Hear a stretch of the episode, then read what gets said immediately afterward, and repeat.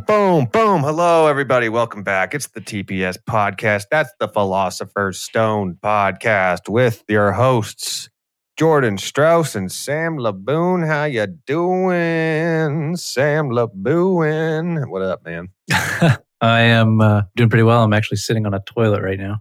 What? Really? Yeah. Man, I've never thought of combining our podcast time with our dump time. No, it's not like that. Really streamlining your day today, huh? well, I mean, why not accompany the verbal diarrhea with some actual diarrhea? Uh, No, no, no. Just, uh, Our producer Matt is going to love editing out that shit.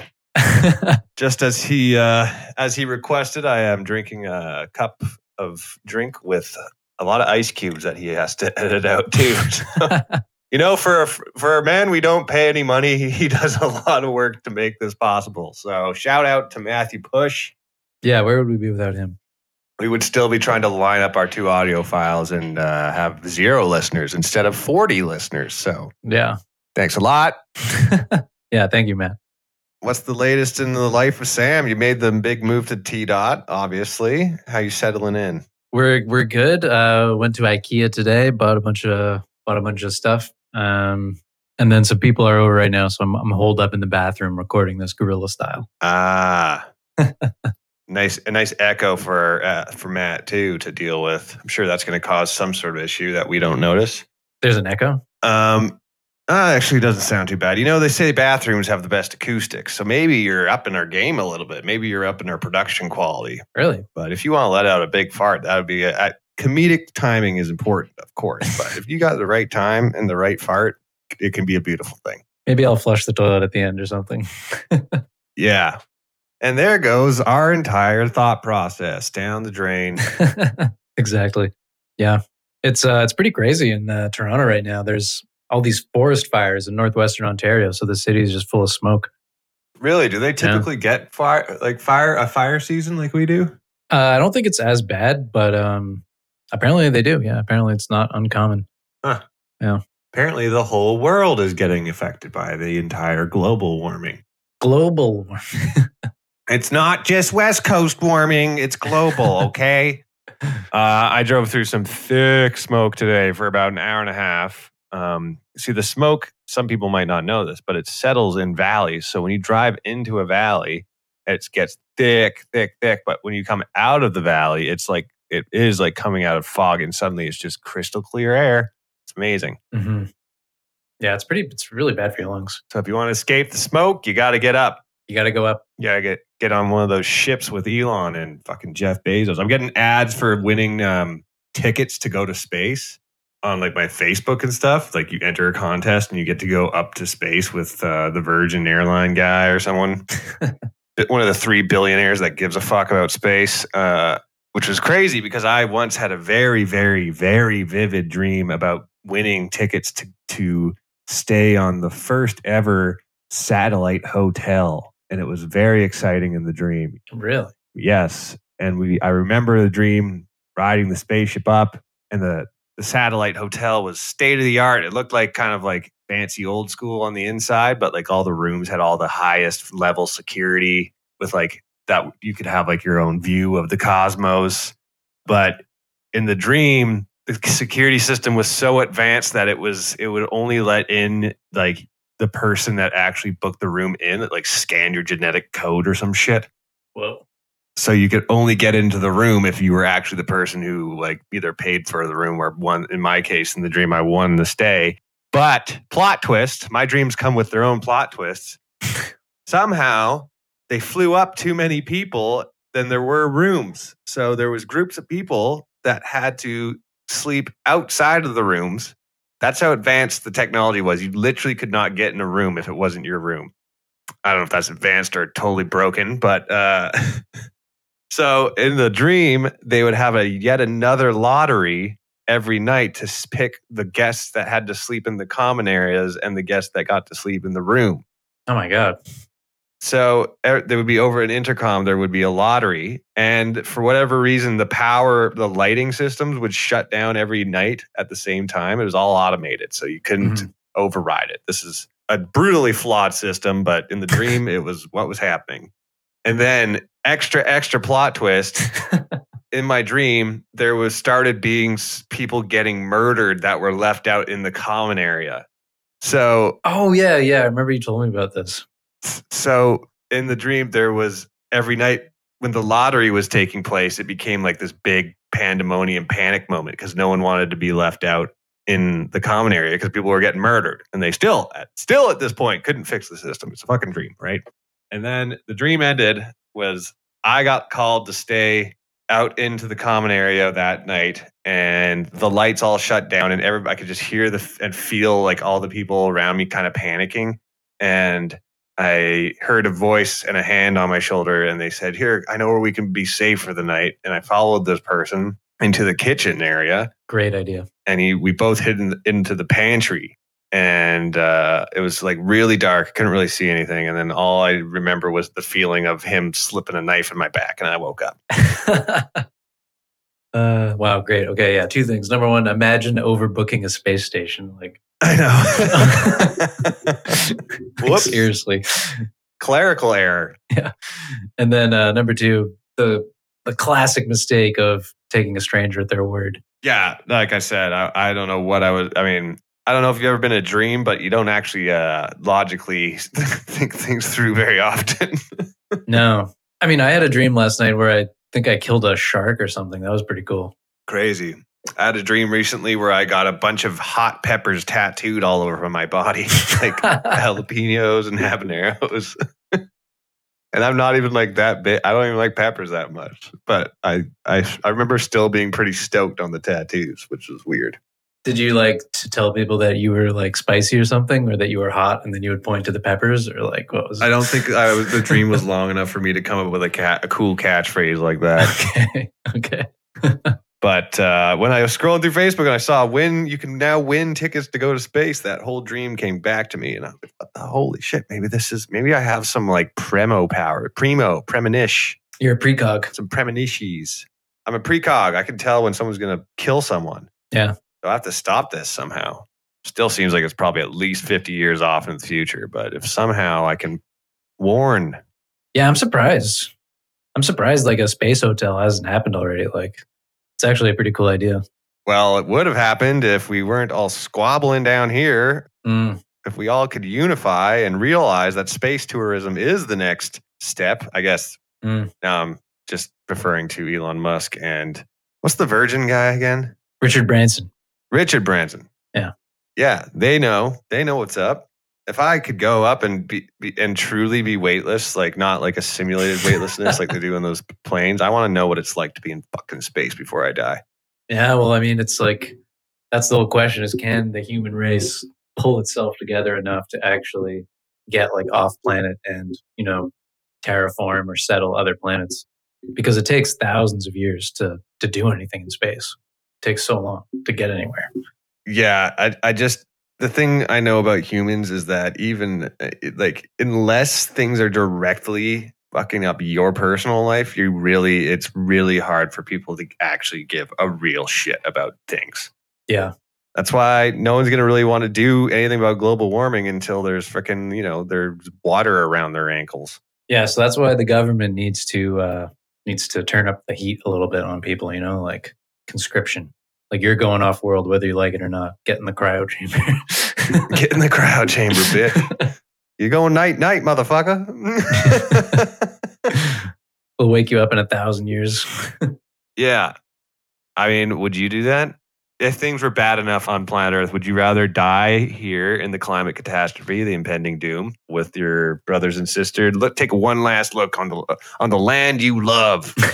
die here with it. I'm gonna die with the planet. Or yeah, die with Earth, or go to space and be on a ship. Or be put in a cryo chamber and sent in out in like some sort of ark type scenario and not even know where you're gonna end up. But just all you know is you're gonna wake up in a thousand years. You could be near a planet, you could be fucking in a black hole. You could die during that thousand years. Yeah, man, I don't know. That's a that's a tough one. I don't know. I might might take my gamble in, in space, see how that goes. Yeah. Wake up in a sh- in a ship full of cannibals, like that movie uh, Pandorum. That was that was a great movie. Pandorum. Yeah, they're on they're on the spaceship, right? Like sort of like this ark type of spaceship, and they wake up and they realize that uh, I forget like who the actors are, but they they wake up from their cryo sleep and the ship is like they don't know where it is. It's like they think it's in space and like adrift or something, but they realize that other people on the ship were woken up like maybe like a hundred years ago or something, and they've become like this weird like cannibalistic society. Oh yeah, yeah, yeah, yeah. I did, I did see that, and like, yeah, there are like these like rabid animal animal type creatures now. Yeah, like like they they woke up from their sleep too early, and the ship was like just adrift like in space, Yeah, and they uh they just went went berserk and turned into these weird like ghoulish cannibal creatures. yeah. I actually watched that within the last like two years. I'm pretty sure. There was also one of my favorite. Um, have you seen any of the Netflix series called Love, Death, Robots? Mm, no, I don't think so. Love, Death, Robots. I've I've seen it. I've seen it. I haven't watched it. Okay. It's a series of short animation films, like 10 minutes. Some of them are shorter, some of them are a little longer. And they're all from different studios, and they but they're conglomerated in this like volume Anthology. called Love, Death, Robots. Yeah. and um, some of them are amazing. Some of them are like whatever, but they're.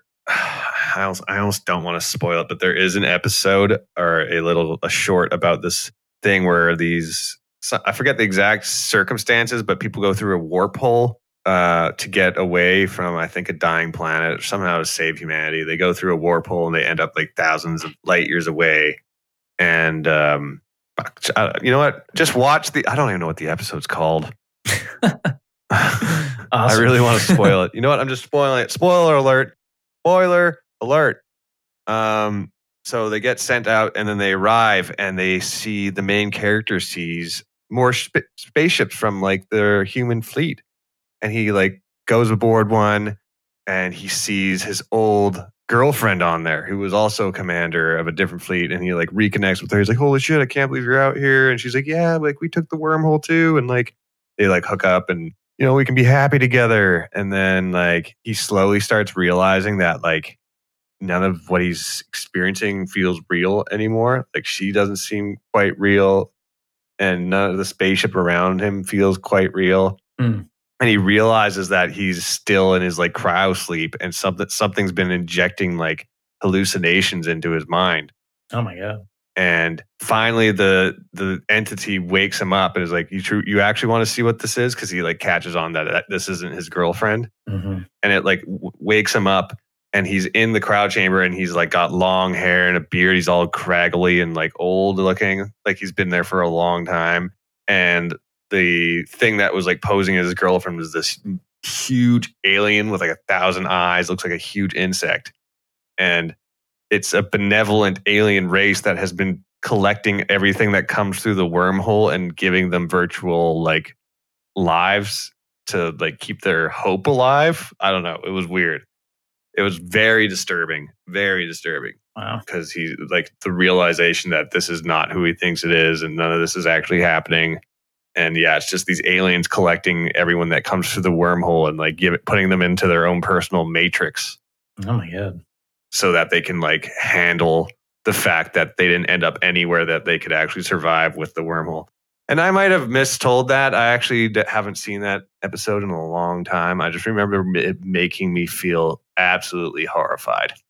Jesus. Yeah. Yikes. Well, um, hey, at least they were like good hallucinations. Like at least they weren't like torturing them with nightmares. That would have been pretty bad. Good hallucinations. I'll take those. Take those over reality.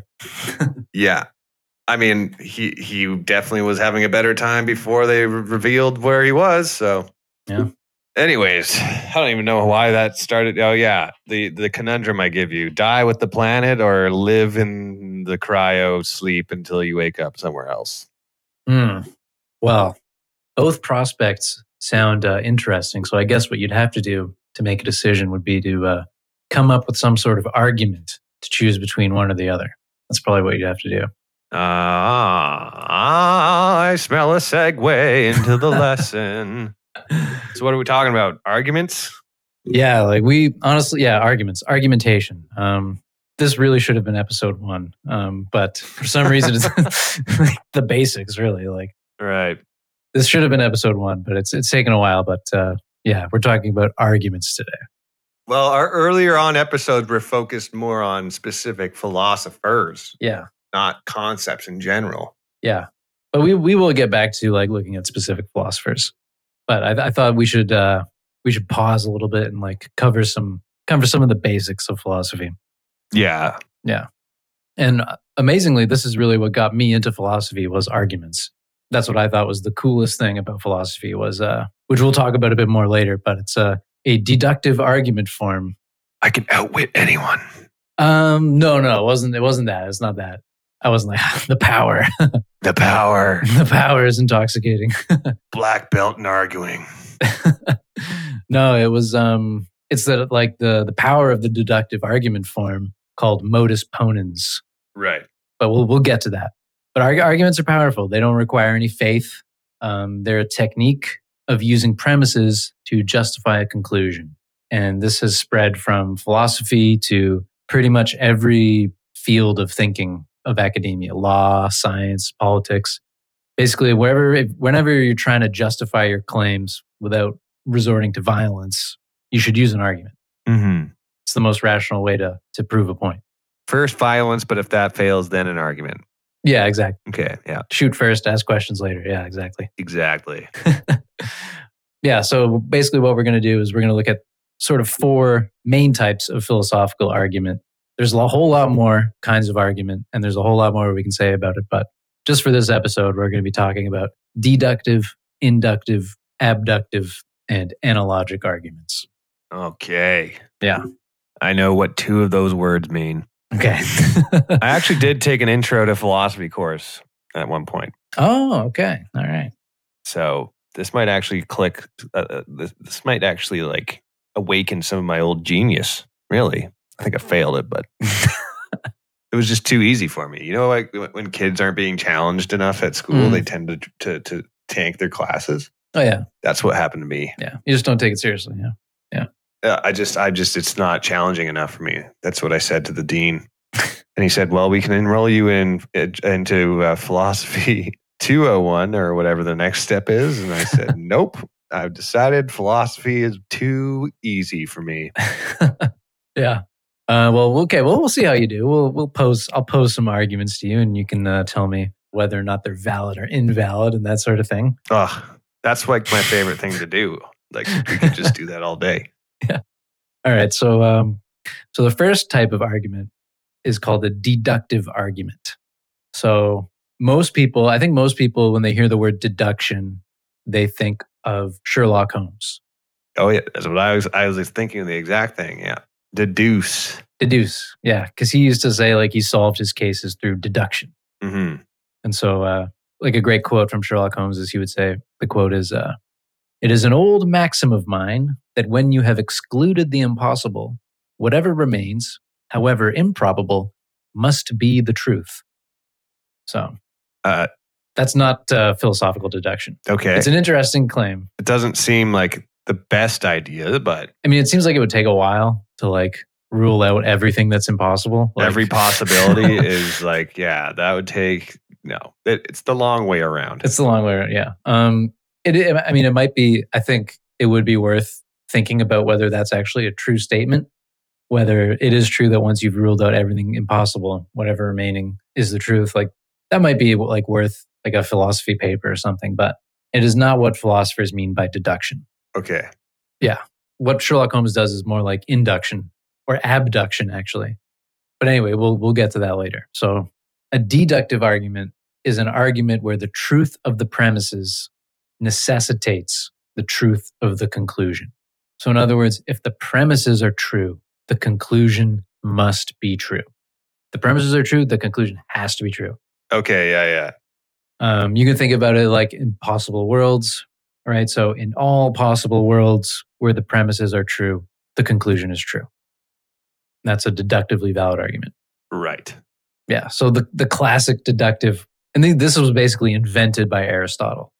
Aristotle was the actual man, and Plato was the mysterious man that may or may not have existed. Right. No, no, Plato, Plato definitely existed. Aristotle was Plato's student, and Plato was supposedly the student of this guy Socrates. but no one is actually sure. Ah, that's who it was. Yeah. So those three are like, man, those are like the top. There's some OGs. Everybody knows those names, right? Oh yeah, they are the OGs. Basically, it's pretty hard to find an idea in philosophy that wasn't hinted at or developed by Socrates, Plato, or Aristotle. God damn, big brain boys over there Big big brains in, in Greece. eating grapes off the vine and talking shit till they figure it out. Oh yeah, What a life, hey? oh yeah.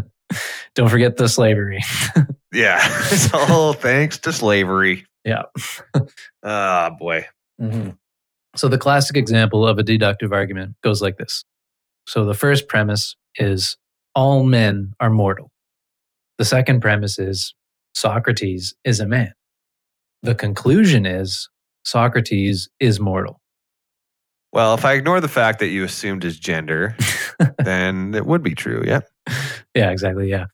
Yeah. So this argument is a, uh, this is known as a valid deductive argument. The conclusion doesn't go beyond, doesn't contain any terms that are not in the two premises. Right. And when you look at it, you can also tell that if these two premises are true, all men are mortal and Socrates is man, the conclusion, Socrates is mortal, must be true. If those two premises are true, the conclusion must be true. It cannot be a false conclusion. Makes sense to me, man. Yeah. And you can uh, basically, this is called a syllogism. Okay. So it's it's got like a form, right? So the form of a syllogism is like all A's are B's. C is an A. Therefore, So C is B. that's it. Exactly. That's what I remember from class. Day one, philosophy 101. We're getting down to the basics, hey? This is the basics. Yeah, but this is like the most this is the most important stuff. This is where I realized, this is where I learned that the three dots can mean therefore. yeah, a little two dots on the bottom, one dot on the top means therefore. Yeah. Yeah. And now I use it all the time. And people are like, what is this? Is this the Predator's laser seeking gun? And I say, no, you idiot. It means therefore. Fuck. I, yeah, I never even thought of that, but yeah, that's perfect. Yeah, the predator, he shines that laser on people. He's like saying, therefore, Yeah. you're dead. Therefore, you're done, son. exactly. Can't hear it through his mask, but he's actually every time he shoots someone to death, he's quoting uh quoting Socrates, Plato, or Aristotle. Big philosophy fans, those predators. Oh, yeah. All men are mortal. yeah, fuck yeah. That's a dope line for a predator to say. All men are mortal. yeah. Well, that's like that line in Game of Thrones, right? All, all men must serve. Oh, how does it go? All men must die. All men must serve, or is it all men must serve? All men must die. Forget. Valar Morghulis. All I know is we do not sow. We do not sow. Yeah, the the the Ironborn.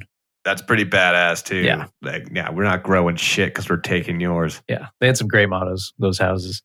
Yeah. Yeah. Uh, okay, so here, here's another. Um, right, so the syllogism, remember, is a valid argument form. So here's another syllogism. So you can tell me whether or not this is a valid argument. Okay. So the first premise: all Canadians drink one liter of maple syrup every day. The second premise: Jim Carrey is a Canadian. The conclusion: therefore, Jim Carrey drinks one liter of maple syrup every day. So is that a valid argument? Only if the first statement is actually true. Right? Um, I mean, the argument structure seems valid, yeah, exactly. Yeah. but it's just it's not true that all Canadians drink a liter of maple syrup every day. But if we're not like addressing that, then the argument seems to be like valid. Exactly. Yeah. So the key to the valid argument is an argument is valid if the premises are true, the conclusion must be true. So in this case, the premises are obviously false. Right. But if these premises were true, the conclusion would have to be true. So that means it's a valid argument. Yes. Yeah. So that is valid. Yeah. Okay. Yeah. Is it valid or sound? Do you say sound or valid? Or are those different things? Right. So a sound argument, or sorry, this is this is a deductively valid argument. A sound argument is a deductively valid argument with true premises. Okay. So that that that's that's that's it's only sound if the premises are actually true. Correct. Yeah. Okay. So that one was valid but not sound. Precisely. Yeah. Precisely. Oh fuck, dude! It's all coming back to me. Okanagan College, dude. Hell yeah, great school. Very prestigious. Very prestigious. I got a, a TEFL certificate from there. So yeah, it's pretty good. you know what I got from there? What's that? Fuck all, dude. Debt. Spent a year of my a year and a half of my life there. You know what I got from there? The notion that I should go into the trades. Hey, they have a great trade school there too. it actually, yeah. I mean, if you consider the trades portion, I actually did get a red seal from Okanagan College. So I guess that's Yeah, Yeah, it's nice. and then I abandoned it. I got it and now I don't use it. So there you go. Massive waste of fucking time. So I'm all about not, I don't really seek out what I want to do in life. I just find a bunch of things that I don't want to do and cross them off the list. You know? hey, I'm like Sherlock Holmes that way. I find all the things I know are impossible to make me happy. Whatever's left must be what I want to do, right? however improbable. yeah, Yeah. it must be. It's the only way I'm going to find my true calling is by fucking trying every single thing out there and uh, knocking it off the list when I realize, nah. Hey, there you go. Um, yeah, so those are uh, syllogisms, and then as I mentioned earlier, there's another. There's like a bunch of different deductively valid argument forms, but my favorite is a argument form called modus ponens, Mm. which I think is is Latin for like putting something in its place or something like that. We put them in the place. Infamous up in this. We know how to get down. Modus POTUS in your town. Right? Is, is that MC Nero or something? I don't know. I don't know. Yeah. um, that was Saki, please. Saki, please. Lil Lil Plato. Little Plato. So modus ponens, basically the argument form is, and this was like a epiphany for me when the professor put this on the board. Like this literally blew my mind, and I was like, okay, I'm I'm studying philosophy, but yeah. um, the argument form goes like this: if P, then Q. P, conclusion, therefore Q. Pretty, it's pretty simple, right? Okay. That didn't blow my mind the way I hoped it would, but okay, so basically, like you really fucking talked that one up, Sam. I know, I know, I know. I, I don't know why it hit me so hard, but um, basically, you can put you can put stuff in there, right? So um, uh, like um, like consider like for example, um, if England wins the World Cup, there will be a riot in London. First premise. hmm Second premise. England won the World Cup. What's the conclusion There's a riot in London? Yeah. In London. Yeah. Yeah. So that's that's the argument form. If the if those two premises are true, the conclusion must be true. But it's very hard to uh, establish the first premise, the if p then q. That's uh, called a conditional premise. Okay. I just thought it was so cool because like you can't. Uh, it's deductively valid. You can't argue with it. If those two premises are true, that conclusion will be true. If p then q, p therefore q. It's just that's just the way it is. But again, in that example, that's not true, right? Because Right? Yeah. Yeah. there's no way that you can. So is that another thing that's just not sound, but it is valid? Yeah, like it's uh it makes more sense when you do it with like things that are in categories. Like you can rephrase the syllogism, all men are mortal, Socrates is a man, therefore Socrates is mortal. Like you can rephrase that in terms of modus ponens. You can say if someone is a man, then they are mortal. Socrates is a man. Therefore Socrates is mortal. Yeah. Okay. I get that. So the modus ponens is it's always the if questions, right? Yeah. The if statements, rather. rather. It's a conditional, yeah. Right. Okay. I think what I liked about it was it has this sort of mathematical beauty to it, like this sort of perfection, Right. where it's like it's like one plus one equals two, but it's with words and logic. So it's I found it very interesting. But of course, a lot of philosophers think that deductive arguments aren't really actually that useful for like day to day life because you know how often do we actually know whether or not these premises are true? Right. That's the big issue I'm th- seeing with this is that it's hard to come up with any of these things that are actually like beyond a doubt. You know what I'm saying? Yeah, like you won't find this argument form a lot in like science or anything like that. Like if you have feet, you must have toes. you have feet, therefore you have toes. And then you immediately get pictures of people that, you know, you know there's people out there that have feet but no toes. My my uncle Bob has feet but no Yeah. toes. So uh, Yeah, you're fucking full of shit, bud. yeah, my uncle Bob. Yeah. um, yeah. So so deductive argument is very beautiful, very complete, but not super useful for everyday life. That is exactly how I've been described. yeah. Yeah. And they yeah, exactly. And they have to uh they have to follow their format. Like you can't go right, it has like a syllogism, right? It has to be all A's or B's, C is an A, therefore C is a B. So you can't go like Socrates is a man, all men are mortal, therefore I ought to get hammered on Friday. You can't do that. Right. It has to follow that form. I like where you're going though. Yeah. but anyway, so now we can move on to a much more common form of argument that people use a lot, which is induction. So, induction is very different from a deductive argument because with an inductive argument, even if the premises are true, it's still possible that the conclusion would be false.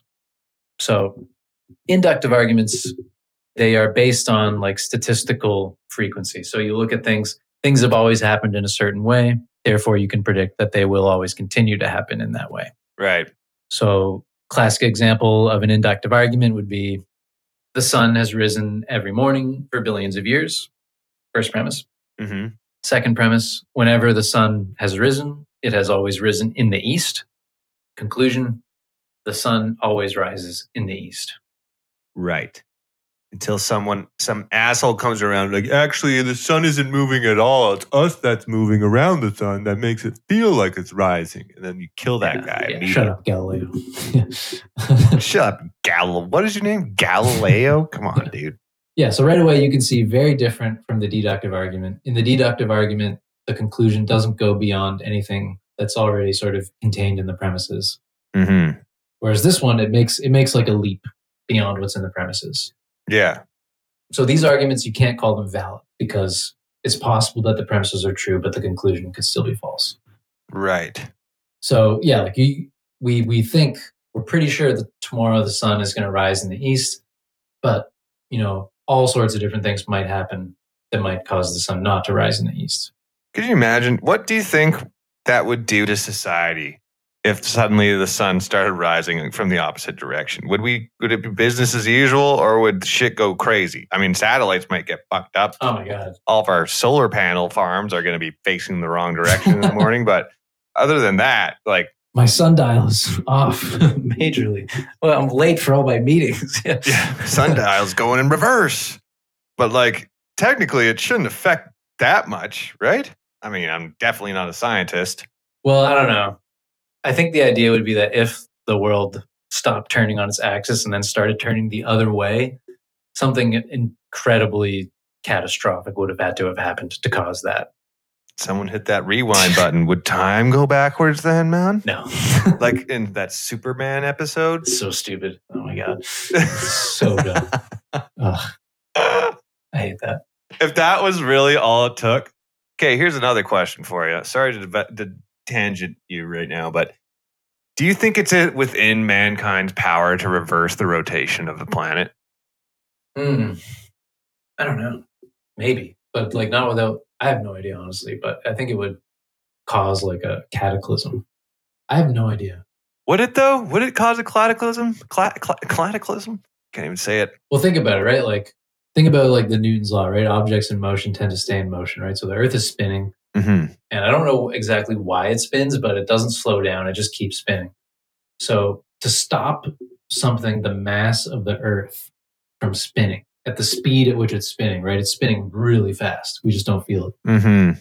right? Imagine like a bowling ball is like really, really spinning really fast. You have to like put some force on it to stop it. Yeah, So the amount of force you would have to put on the earth to stop it from spinning that's what I'm saying. would like probably cause everything to go extinct because it be so much force. But imagine they could do it slowly over thousands of years, right? This is a long term project. This is a team, this is a group project. Okay. And we slow it down nice and slow, and then we stop it completely from spinning. uh-huh. So, do you think if if we took that force that we had, the brakes, whatever the brakes we put on it, and we took those brakes and we turned them off, would it immediately start spinning up again, or would it would it remain not spinning? This is more of a gravity thing, right? We, we, we- we're so out of our. I took us into deep water here, Sam, but I don't know if it would be. Obviously, if the world stopped spinning suddenly, it would be horrible. But if it starts, if it slowly, slowly just got like the brakes, whatever brakes we invented, Mm. you know, caliper brakes, a giant set of calipers just squeezing on the planet. If it was a flat Earth, we could use disc brakes. Oh, yeah, those are nice.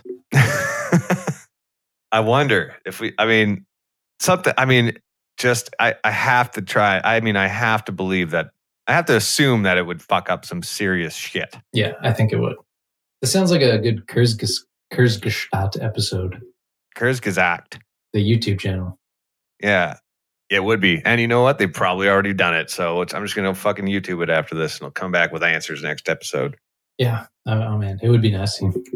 It would be very nasty. I think.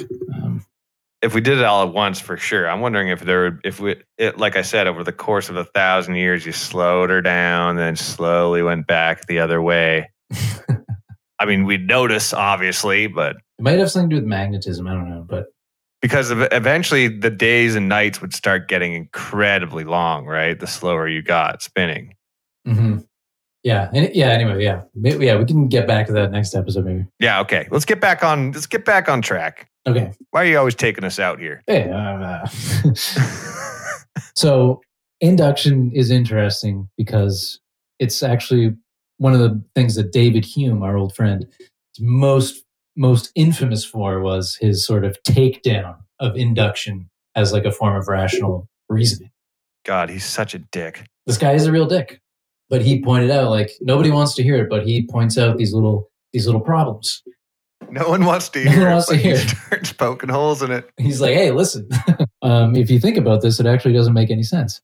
yeah and like I haven't looked too deeply into this, but um, it's it's still like kind of an issue for induction, even though we can't sort of get away from it. But this is basically the problem.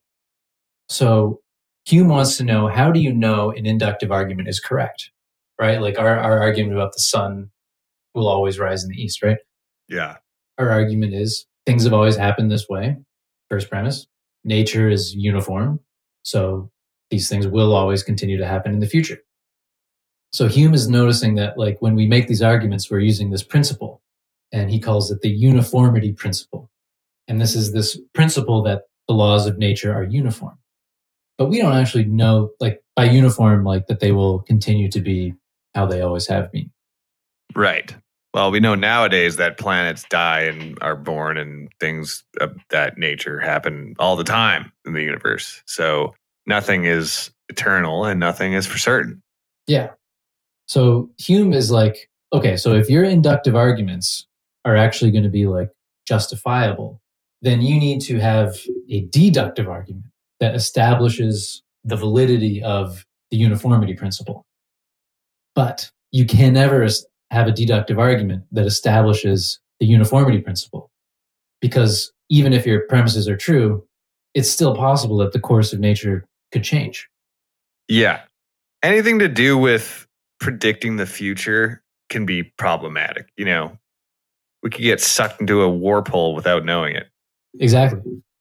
And not only can you not say that it's, not only can you not have a deductively valid argument to establish the uniformity principle, you also can't appeal to probability either, because that is a, a fallacy called begging the question, right? If you're saying it's probable that things are going to continue as they always have been, that is the uniformity principle, the probability of it. Right. So Hume is basically he's basically showing that on the one hand you need a deductively valid argument, but you can't have that. And then on the other hand, you would need a argument to establish probability, but you also can't have that. So you can't establish the uniformity principle with a rational argument. And so the whole idea of induction just doesn't have a rational basis.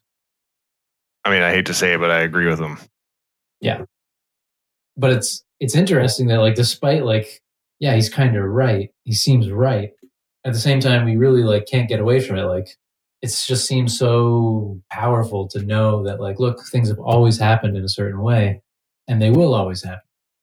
And so this is like, uh, I may be wrong, but I think this is sort of like uh, this idea that I think Kant sort of developed, which is that our our minds sort of have a tendency to think in a certain way, and we really just can't get away from it. Right.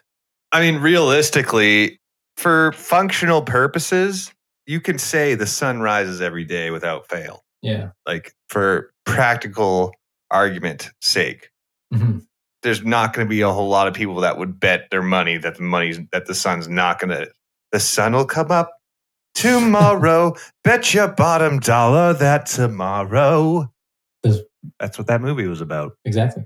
Um, That's the point I'm making. Is lots of people would would bet their bottom dollar that it'll be up tomorrow. oh yeah, and you'd win. Like if you're a gambling person, like induction is you know pretty safe. Yeah. like that's how like i think sports gambling works is basically induction like if someone's won every single contest then they're going to be the betting favorite and you're probably going to win if you bet on them it's just the way it is But upsets do happen. upsets do happen I would rather trust a celestial body than a group of human beings with my money. very true yeah i'll bet on the sun to win this one yes Yeah.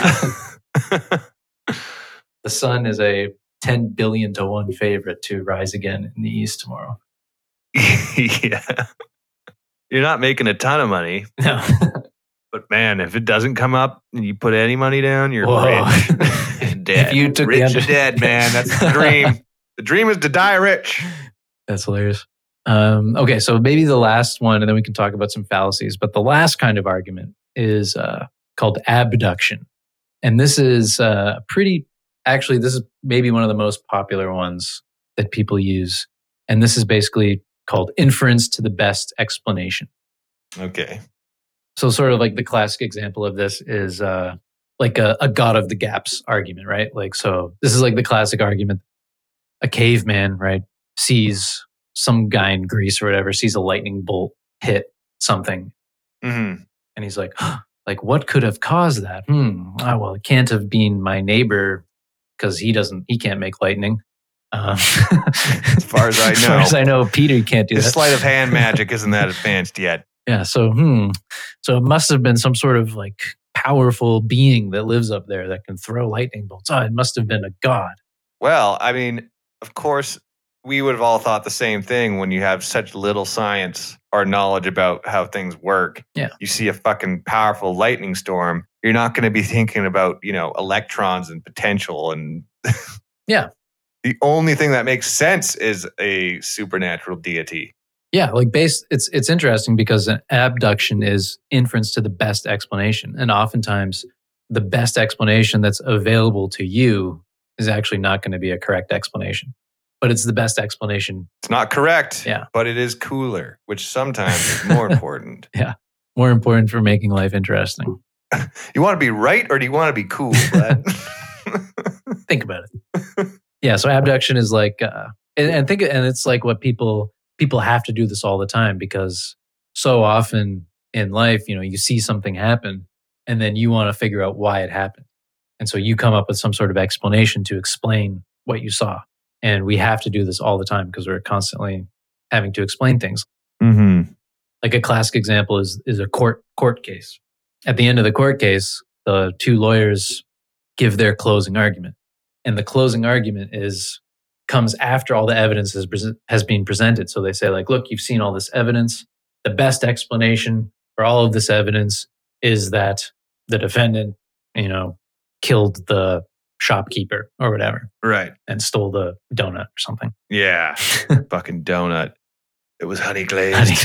he couldn't So resist. sprinkles. I couldn't resist. there were colors of sprinkles I'd never seen before. the Jimmies, like they got me. Yeah.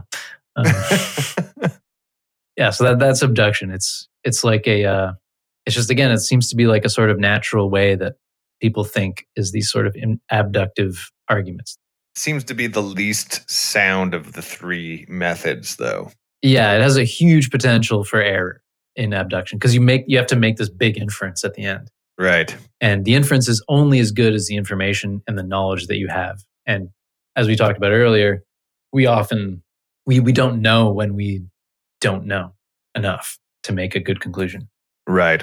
So it's very dangerous. You don't know. Now you know. Now you know. You don't know. It's just a. It's just a matter. and I mean, that's what I think we talked about this before on the podcast. But it's weird to think about how in the dark people were back then when they're thinking they're attributing lightning to gods. hmm I mean, I'm not blaming them. Back then, I would have thought the same thing. But now we think of them as being so in the dark and ignorant about how things work. And I wonder to what degree we are similarly in the dark right now. You know what I mean? Mm. Well, I mean, it's so like arrogant. It's so uh, I guess maybe um maybe arrogant is the right word or hubris or whatever. But Yeah. I think we're we're a lot better off than we used to be. But I think we should be wise enough to know that we're still like what did Isaac Newton say? Right? Like this guy is so smart, and he said that he felt like he was just like a a little kid skipping rocks on the edge of an ocean of unknown knowledge. hmm It is one of these things where I find this with any sort of like creative endeavor or art form, especially with like when it comes to, um, well, I, I would say drumming or an instrument, or but you'll hear people that do any sort of not even have to be creative, but anything that has any sort of depth to it. That the better you get, the more you realize you don't know Mm. Yeah. because you open doors and now you're seeing a whole new part of this thing that you were so in the dark about the whole art form before or the whole whatever. I'll just stick to drumming as an example. Like I thought I was a lot better at drumming when I was first starting than I think I am now because I I'm now I guess in the know enough to realize how much I don't know. hmm Whereas when I start, any basic victory makes me feel like I've completed the everything there is to know about it. Yeah. Yeah. And I definitely felt that with comedy when I started too. When I would start getting like a big head about a you know a good set or like any sort of new breakthrough that I had or an epiphany I had about it, Mhm. And I'd start thinking I'm pretty goddamn good, and then I would see someone that was levels above me, and you just your whole ego gets shattered right then and there yeah. Yeah. because you're like, oh, I actually don't know shit about this. Exactly. It's it's so and you don't you don't uh you don't realize that until you've like spent lots of time learning about it. Right. It, and the, the more you know, the less you know. hmm Yeah, exactly. The more you know, the less you know. Yeah. The more you you you discover, the more you realize is still out there to be discovered. I guess better way of saying it. Maybe not. hmm Yeah. Yeah. Very, very interesting. Yeah. So abduction. All right. So I think we have some time to talk about a couple fallacies. All right, let's do it. Uh, these these these are fun. These are fun. Uh, so these they're like some classic fallacies. These are running rampant all through Facebook, by the way. Oh yeah. Um, so cla- probably one of the most common fallacies is the appeal to authority. Right. So this is when um, you have a, a claim and your justification for the claim is that an authority has made the claim. Right. So you don't justify your claim with any reasons. You justify your claim by saying, well, this authority has said so. Yes. Now, your opinion, Sam. Is this always a bad thing to do? Depends how you do it. Uh, so, for example, um, th- like this is a this is a tricky one, right? So, uh, for example, you might like make an argument like uh, the first premise might be Doctor Botkin says that eating a peach every day is the best thing for your health. Therefore, eating a peach every day is the best thing for your health. Mm-hmm. So that would be an example of a fallacy of an appeal to authority because your your conclusion isn't really supported by any reasons. It's just supported by this so and so said that I should do this. So and so is an authority. Therefore I should do this. Yes. You can see it's not a valid argument. But the real in the real world, you ha- you're kind of forced to appeal to the, the authority because you're not going to go out and get your own medical degree, right? So, I'm just this is just like a, re- a this is a, like a you know you have to accept us to a certain amount that the experts are going to know better, right? Yeah, so that's like it's a little bit different when you say um, when you're talking about like like doing something that an expert has said. You might say like experts like the first premise might be experts in the field say that eating a peach every day is excellent for your health. Therefore, I will eat a peach every day. So there you're like you're the argument is a little different because you're not just saying like I'm just going to do this because this person said I should do this. What you're saying you're sort of in, implying that there are lots of good reasons to do this that these experts have found. Right. I don't have time to go into all those reasons, but I trust those experts. I guess the difference is kind of you're not arguing that the peach thing is true. You're only arguing that the experts say it's true. Yeah, you're basically what you, what you're doing is you're saying that your uh, your the justification for your claim isn't that so and so said to do such and such. Your justification for your claim is that so and so has many good reasons to say I should do such and such. Okay. So you're sort of like you're sort of abbreviating all of the reasons for the claim. Right. So it's a, it's a little different. Okay. Well, appeal to authority. That's a good one. My favorite one, I remember this from philosophy, and this is one is like the one that, you know, everyone tends to do, and that is ad hominem. Explain us that one, because that one is the funniest one. Okay, yeah. So ad hominem would be um, this is like a, a classic one in politics, basically. This is the Right. Oh, this is the bread and butter for politicians. This is their bread and Trump's go-to, man. this is their bread and butter, right? So someone say someone will say to Trump like, "Mr. Trump, um, you've been uh, like you've been like corrupt in this way. Your business is shady, blah blah blah blah blah." And then Trump's response will be, "Well, so like so suppose Hillary Clinton said that to him. His like Hillary Clinton right accused him of um, like uh, like sexual assault, basically, and stuff like that." hmm And so his retort is, well, Bill Clinton has committed sexual assaults. So that that's it. All, all instead of like uh Instead of defending, yeah, instead of like actually yeah, arguing anything, um, they just point to some sort of flaw in the other person that actually has nothing to do with the the claim that they're that they're making. right. But is it always a uh, unimportant thing? Like, because in that scenario, Hillary Clinton is um, putting on the. She's implying that she cares about the sexual assaults or alleged sexual assaults of Trump. So she's implying that that's something she doesn't stand for. And then Trump says, well, your husband has been proven or accused of the same thing. So there is sort of a reason, like there is, it's something to take into consideration, although it's not a great argument per se. It's like a hip, showing a hypocrisy or something like that. Yeah. Yeah. Okay. So maybe like another example would be um, like uh, suppose there's two lawyers in court. One has one has finished arguments, and the other lawyer stands up and says, "Well, ladies and gentlemen, my client is not guilty. The other lawyer is a scoundrel and a gambler and a drunk." Right. So instead of actually attacking the other lawyer's arguments, he's just pointed to negative qualities of the person. So it actually has nothing to do with the argument. It's just a, a personal attack. Logically, it's not a uh, important to the argument, but it is something that people will take into consideration whether they like to or not. Exactly. Yeah, that, that's the problem with fallacies is they uh, they sort of distract the mind from like what's important and cause you to uh, ignore logic for a bit. Okay, so the final one, maybe that we have time for here, is uh, called begging the question. So begging the question is a tricky one, but basically, an argument begs the question when one of the premises and the conclusion are actually the exact same proposition, just like phrased differently.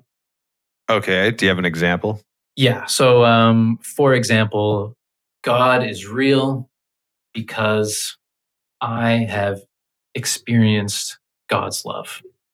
Yeah, I've heard that before. So the conclusion is God is real in this sentence, right? So this is this is tricky, right? Because they're all they they they have this deceptive sort of structure to them. But so the the argument again is God is real because I have experienced God's love. So the premise is first premise I have experienced God's love. Conclusion God is real. So the the conclusion and the premise both have like an implicit premise in them that God is real. And that is something that a lot of a lot of Christians or religious people will do and not realize that that's a problem. where they're pointing to the question as the uh, answer. you know what I mean? Yeah. When they use the Bible to prove the Bible. Mhm. Yeah, like uh uh let's think of another one. Um okay, so the reason everybody loves pizza is because pizza is the most loved food in the world. it's funny because I know people like that. They they love things because other people love them and no reasons of their own. That's like all fashion. Yeah. Well, that's like that's in a way that could that's like a sort of a deceptive one because there is this theory that people want what other people want. Yeah. It's called my mimesis. So in a way that like if you're talking about it like that, it, it might it might be more interesting. But basically the first premise, everybody loves the conclusion is everybody loves pizza. The first premise is pizza is the most loved food in the world. They just they don't they don't they don't do anything. Like they're both claims might be true, hmm but they don't like they don't mean anything. It's not uh you can't one doesn't prove the other. Right. They're essentially saying the same thing twice. They're saying the same thing twice exactly. Okay. Well, that uh, I know there's more fallacies out there, and I think we should cover them eventually. But we're going a little late here. Uh, why don't we check out a uh, uh, um, you guys email anyone listening concerns, comments, questions, and I'm going to tag on encouragements there for us. Why don't you just put some fucking coal in this engine and keep us chugging along, eh? um, anytime we someone even mentions they are listeners, it it really motivates us to keep on going. But at the end of the day, I get to talk to Sam for an hour and it's all good. But you can email us at tpspodcast 420 at gmail.com. And I fucking hope you do because it just puts a little little squeeze of of, of zest into the, the episodes and uh, lets us know people are listening. Anything else to add, Sam? Um, yeah, just send, send maybe send uh, send like a interesting question that you have or something like that. Yeah, we'll be happy to answer it. Questions are best, but flattery and insults are also acceptable. and that's the episode for this week. Thank you for listening.